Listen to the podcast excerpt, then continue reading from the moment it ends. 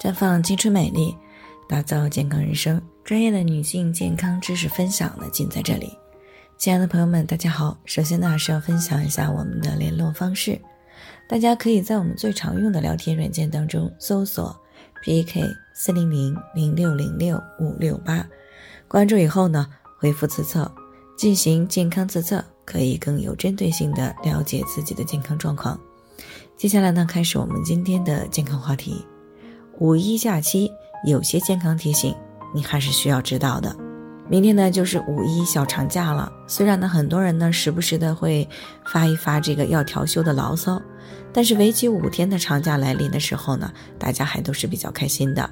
尤其是为期三年的新冠疫情完全结束以后呢，已经憋了三年的我们呢，都在为即将到来的长假呢做着这样或者是那样的规划。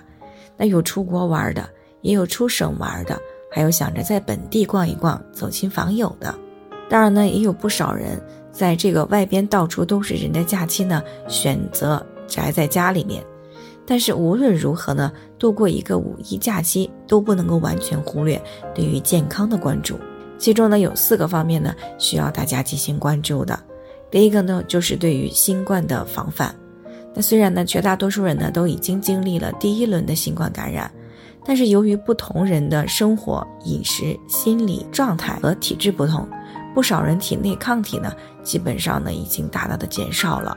那对于新冠的免疫能力呢，也是在逐渐的减弱。那么再加上呢，当前第二波小范围的新冠感染呢，已经在之前没有阳过的人群当中流行了。那五一假期呢，又是人群流动比较大的时候。那么在这种情况下，对于抗体已经不足以抵抗新冠病毒的人来说呢，那么当接触到了正在处于潜伏期的新冠感染者，那么就有可能会再次的被感染。所以呢，建议五一期间有出行计划的人群呢，还是尽量的戴好口罩，定时的使用流水洗手，或者使用免洗手消毒液、酒精湿巾等这些呢进行消毒。尤其是进入到相对来说比较封闭、人群又比较密集的场景当中，更加要注意了。第二个呢，就是注意关注五一假期的天气变化。那最近这段时间呢，天气变化比较快，气温浮动呢也比较大。虽然呢，五一假期的前期呢，全国大多都是以晴好天气为主，但是中东部地区以及南方地区呢，可能会出现天气的变化。那么在这种情况下，如果没有提前进行规划和准备，那么就很容易使自己和家人呢在旅途当中出现感冒。第三个呢，也需要关注的就是饮食健康。有些地区呢，五一气温相对来说比较高，那么再加上游玩的活动量比较大，所以呢，往往喜欢吃一些寒凉的食物以及户外的地摊贩儿。那这样呢，就会增加胃肠疾病的发生。所以呢，外出游玩的时候呢。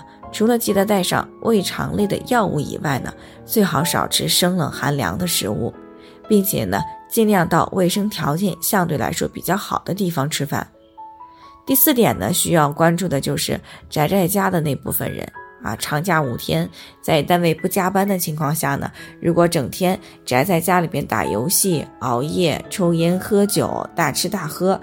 那么这样呢，不仅会增加消化系统疾病的发生，对于平时本就比较累又爱吃重口味、高脂肪类食物、体重超标、运动量又少、熬夜又多的青壮年来说呢，还有发生心源性猝死、脑卒中这些严重意外事件的可能。所以呢，在即将到来的五一长假当中呢，大家在放松游玩的过程当中，也不要忘记对于健康的关注。好了，以上就是我们今天的健康分享。那鉴于每个人的体质呢都有所不同，朋友们有任何疑惑都可以联系我们，我们会根据您的情况呢做出专业的评估，并且给出个性化的指导意见。最后还是希望大家都能够健康美丽常相伴。我们明天再见。